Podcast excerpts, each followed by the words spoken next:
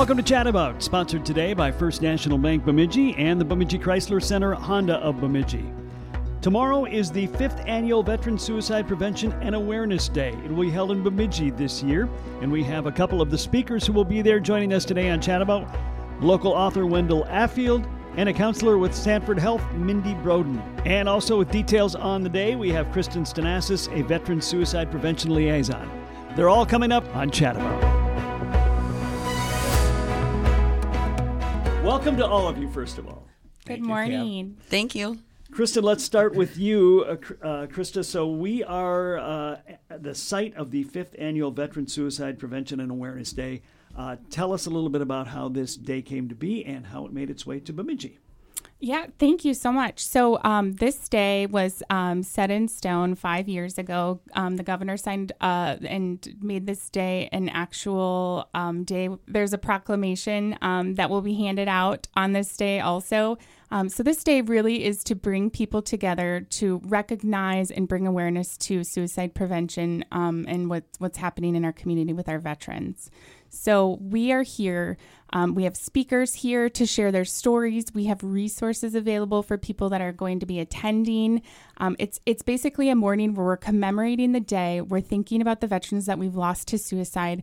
We're working on preventing suicide of future veterans, and we're also here with family members and friends. So it's a gathering. It's it's a way for people to share. It's networking and connections. We'll have a coffee hour from nine to ten, along with some donuts from Raphael's. And it's it's really just bringing people together who work in the same space. Um, and a lot of the space that we work in is virtual. So it's nice to be in person at this event and really just to come together, um, share some share some stories, share some memories, um, talk about the work that we're doing, and and just network with people on, on what else we could be doing. Okay. Well, Wendell and uh, and Mindy are um, speakers. Mindy Broden, uh, tell me a little bit about yourself. And I know you know a lot of this will be covered in the speeches and, and the presentations tomorrow. But a little bit about yourself and, and how you found your way to this uh, this gathering tomorrow. Thanks, Kev. I appreciate the warm welcome. I was born and raised just thirty miles west of here. Um, I've lived here all my life. My family's lived here all their lives. Um, and I went into the service in April of two thousand one, so shortly before nine eleven. Um, there, it was a interesting time to go in because I went in, there hadn't been a conflict in how long, and then all of a sudden there was multiple deployments happening. And um, so tomorrow I'll talk a little bit about, you know, my lived experience in the service. But the biggest thing is that I'm a survivor of a suicide attempt. Um, I am a survivor of lots of different traumas while I was in the service. And my uh, passion in life is to bring hope and help to others that might still be struggling. I also, um, I work in the mental health field. I'm a therapist. I'm an alcohol and drug counselor. And so I give back in a professional manner, but also um, in any way that I can. So if my story helps or gives hope to anybody that there is life after trauma and life after the service, um, that's really what I'm hoping to bring. Okay. And Wendell, what what what is your story? Well, my story is I was raised on a little farm north of Bemidji, about twenty-five miles, twenty miles up in Nebish. Um, I dropped out of high school and went in the Navy in nineteen sixty-five. I was in the middle of my first deployment to Vietnam when my class graduated. Um, in sixty-eight, I went back on a with Mobile Riverine Force on a riverboat. Uh, saw a fair amount of enemy action. Uh, I was wounded in an ambush and medevaced home in August of sixty-eight. And kind of for thirty years, I never really, I was silent about it. People, a lot of people I worked with didn't even know I was in the service. Um, in the early nineties, I was diagnosed with P T S D and began attending a therapy group here in Bemidji with a group of other Vietnam veterans. And I would mention that at that time I was running the butcher shop at Lukens, and World War Two veterans knew that I had seen combat in Vietnam, and over the years a few of them stopped by to visit with me, and and they sh- started sharing their stories of trauma, and they would tear up and never really finish their stories, and that, I was embarrassed for them, and and I didn't understand at the time, but today I realize a couple of things. Very possibly it was the anniversary date of their trauma, and they had never shared before. Um, and it was possibly the first time they had ever shared that story. But I, they're all gone now, and I've come to realize many years ago that if I didn't share my story, it would die with me. And so when I retired, I began attending B S U to learn the writing craft. And over the years, as I wrote my, I call them memory stories, um, and interesting things happened. I just started talking about my Vietnam experience. And uh, other students and professors started encouraging me to create a, a memoir about, you know, from all these memory stories. And in twenty twelve, my book was published, and I started getting invitations to speak, and I I was invited to do a writing workshop for veterans down in the cities. And I, I in developing my presentation, I came across this term, expressive writing therapy, and I ordered the book, Writing to Heal by James Pennebaker. And as I started reading it, I thought, crap, this is what I was doing for the last decade, writing to heal. And just putting those those trauma stories on paper, all of a sudden they're tactile, there's borders to them, you can start exploring them and making some sense of them. So I'm a really strong advocate of expressive writing. And the other the other thing that I've learned over the past few years in speaking to groups is post-traumatic growth. And I'm a strong advocate of that. And to me, I would like to think that the governor would add that to his list of uh, whatever he has for mm-hmm. helping veterans at risk mm-hmm. and other members, anyone that has dealt with trauma. Um, post-traumatic growth is a message of hope. All you got to do is Google it. Yeah. So your writing career, though, has really blossomed. I mean, you've published multiple books now. Four books now. Yeah? Yeah. Wow. Yeah. And I'm working on one, actually. This isn't kind of about veterans. It's, I kind of inherited this family. That the grandfather was a Vietnam veteran that passed away. And his family became homeless. And sadly, one of the, one of the men is chronically in and out of prison. And I told him, I said, I want to, we exchange letters a lot. And I've started putting excerpts of these letters together of life behind prison. And I want it to be a young adult book. Okay. All right. So, wow. Anyway, just another little project. Yeah, it's another little project. Um, Mindy, uh, you know, obviously, you know, I walk the streets. I know a lot of veterans. I, I'm always stunned when I, you know, read of somebody that I knew that that took their own life or or is, is suffering that you just don't know about. I mean, how how prevalent is this? Well, I think that it's really prevalent. I mean, we have a lot of we got a lot of statistics. I think for a long time it was twenty-two, twenty-two a day. And I know that that, is, that number has actually decreased. And I think in large part to the V A and different organizations' effort, but also to all of us that are in the therapy field or in the helping helping profession field. I think there's a unique um, thing for us in in this particular area, rural America.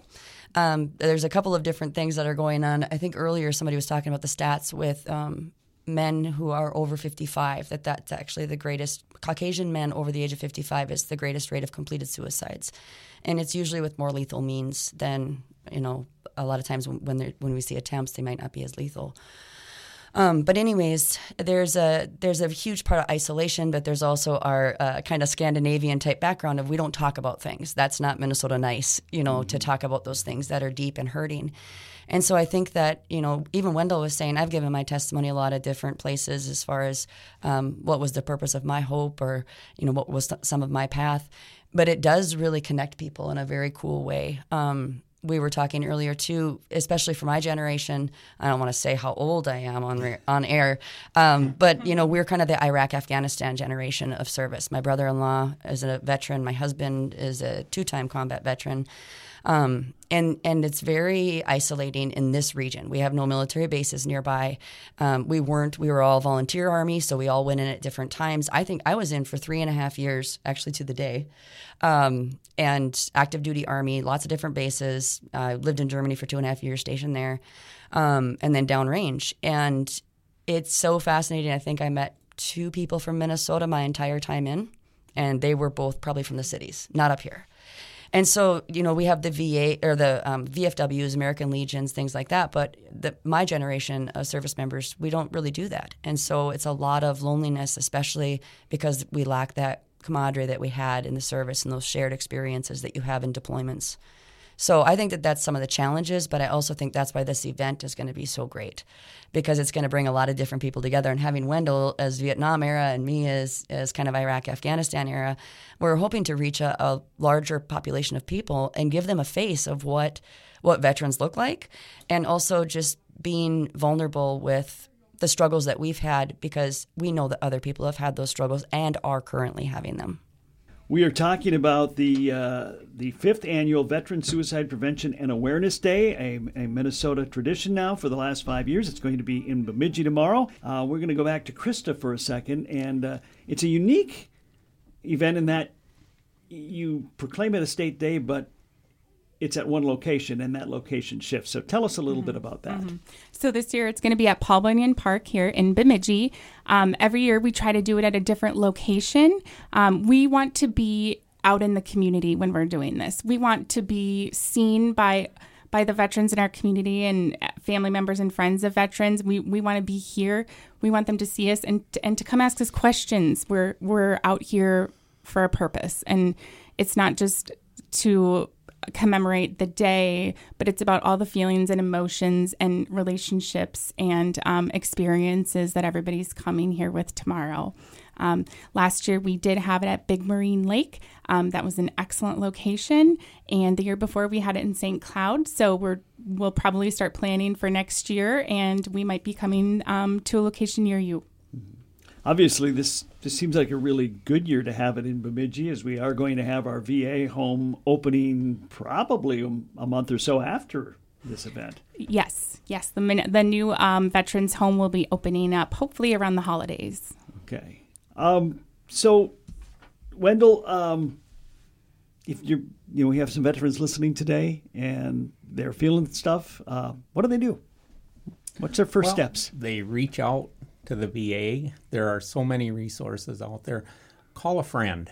Call a friend. I think personal contact, from my experience as a lay person, um, visiting with other veterans is probably the first line of defense. Isolation is absolutely the worst thing.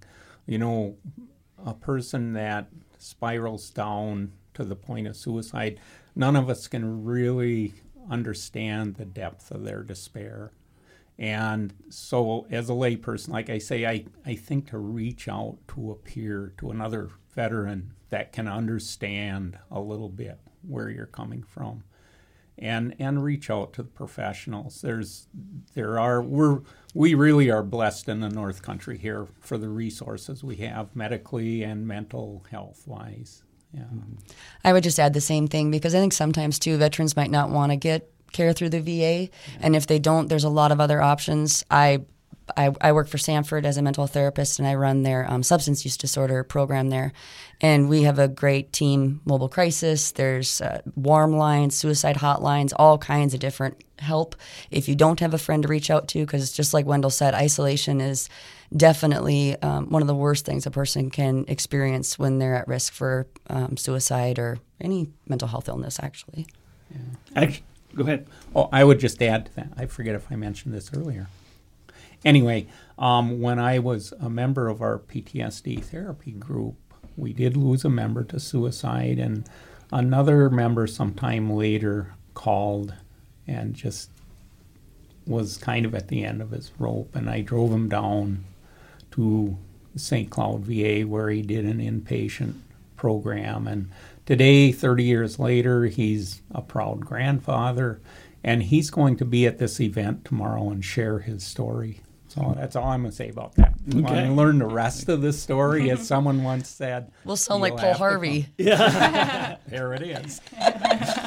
You know, uh, the one of the things I've just been reading about and hearing about for the last three, four years in general is the loneliness factor in, in yeah. society in general, let alone somebody who's got traumatic things in their in their past. So it's got to be terrible.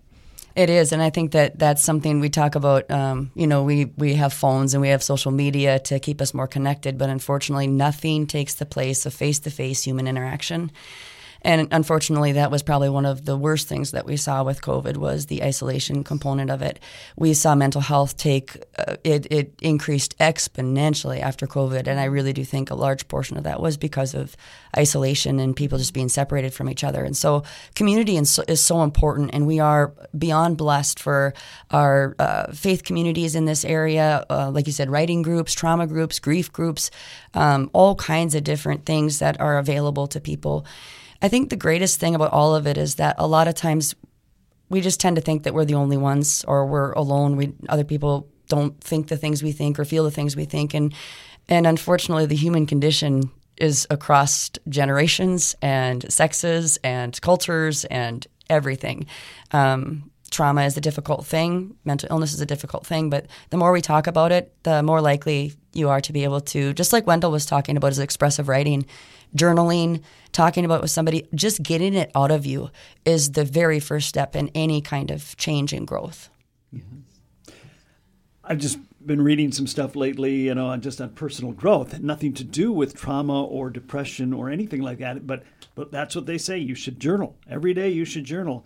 And, uh, and, you know, so not even for publication, just to do it. And obviously it, it turned into something more for you, but I'm, I'm assuming just getting words on paper. Yes, it, it really is a powerful form mm-hmm. of expression, um, very therapeutic. I would just share a little story. Soon after, a couple of years after my Muddy Jungle book was published, I was invited to speak up at Gonvik. And, and I was in the community center, I think it was Gonvik. Anyway, they had it set up with about twenty-five chairs. And I had done some other talks before that, and the The subject of P T S D often came up when I decided, well, let's just talk about it. So they advertised it as a post-traumatic stress discussion. And they had twenty-five chairs set up in a community center, and people, suddenly those chairs were full, and people kept coming. And I think we ended up with about one hundred people there. And in the back of the room were all these guys, I'm guessing mostly Vietnam veterans, just standing quietly and listening. And I had gotten literature from the Department of Veterans Affairs about mental health and, you know, reaching out and this and that. And it was interesting. After the talk, I was busy signing books, but I noticed all these people, all these men mostly, coming forward, picking up this literature and quietly walking out. But it was really a, a revelation for me that, like Mindy says, Robin says, we need to talk about it. Mm-hmm. You know, the silence is what's devastating. We need to bring it out in the open and talk about it. Mm-hmm. And and that, for me, now when I speak to groups, I make it a point to bring the subject up. You you mentioned um, at one point it was twenty-two per day. Yes. And uh, now um, the stat I was told earlier was one hundred per year. So that's a that's a pretty significant decrease. So obviously people are stepping up, doing things, and seems to be moving us in the right direction. Absolutely. I think so, too. Okay. Um, Krysta, why don't you give us a rundown of what's going to happen tomorrow? Sure, absolutely. Um, so we're going to have um, coffee and donuts. We'll be ready at nine a.m., and there's there'll be some networking there. There'll be some um, local agencies, community partners. We're going to have some um, tables set up where there'll be some resources from the uh, federal V A and then also the Minnesota Department of Veterans Affairs and, and a few other places. Um, and then at ten o'clock, we're going to have a speaker series start. It'll last approximately forty, forty-five minutes. And then after that, um, some more networking and meeting people. And um, you can come for part of it. You can come for all of it. Um, we'll be there probably until Until about eleven thirty. Okay. That sounds great. And that's at Paul Bunyan Park tomorrow. Paul Bunyan Park, yes. Rain um, or shine. Before we wrap it up, um, what are um, we talked about first steps, but but what phone numbers to call, websites to go to, places veterans who are hurting can go to help facilitate those first steps. I'm glad that you asked that, Kev. Like I said, there's a lot of different um, there's a lot of different resources. There's a ton of resources for veterans. There really is. It's all over the place. There's a couple of websites even on, and I don't know, Krysta, if you know them offhand, but um, there's a couple of websites that actually list all the different places that you can get help. But I know that in the state of Minnesota, actually I think it's a national thing right now, anybody can call nine eight eight. And that is that is um, a suicide hotline, mental health hotline, um, but that nine eight eight serves just as nine one one. So how you call nine one one for a medical emergency, nine eight eight is for a mental health emergency. And that's a national thing. The only thing to know about that is that when you call that number, it will connect you based on the area code you're calling from. So if you have a cell phone that's based out of Texas, it's going to probably connect you to Texas. But we also have a mobile local mobile crisis here, um, and I think that, that we can I can get you some of those numbers and information here in a little bit. But um, we have a local number you can call where local people will respond to that as well um, for a mobile crisis here. Obviously, you can contact your V A. You can reach out to anybody that is. We have a lot of caseworkers in the veteran um, system, even at the V A clinic here in Bemidji. And that with the Veterans Homecoming as well, I think we'll have even more resources locally. Okay. Anything else before we wrap it up today? I just want to say for nine eight eight, uh, press one after you dial nine eight eight. When you press one, that's for veterans. Okay, nine eight eight, press one. Yep, and you'll be connected with someone who is trained to work with veterans, and they will help you. And there is no question too small. Um, you don't have to be in a crisis. If you, if you're feeling like something's not right, feel free to call. You're you're not a burden. People are there for you. Reach out. We we want to help. Okay. It's the fifth annual Veteran Suicide Prevention and Awareness Day. It is here in Bemidji tomorrow, nine a.m., Paul Bunyan Park. The uh, program starts at ten a.m., Uh, a great event. I'm so glad it's here. Um, Krysta Stanesas from the Veteran Suicide Prevention Liaison. We have Wendell Affield, famous local author. And we have Mindy Broden, also a veteran and um, therapist at Sanford of Correct. Bemidji. I really appreciate you guys being here today. Thank you so much. Thank you, Kev. Thank, Thank you. you.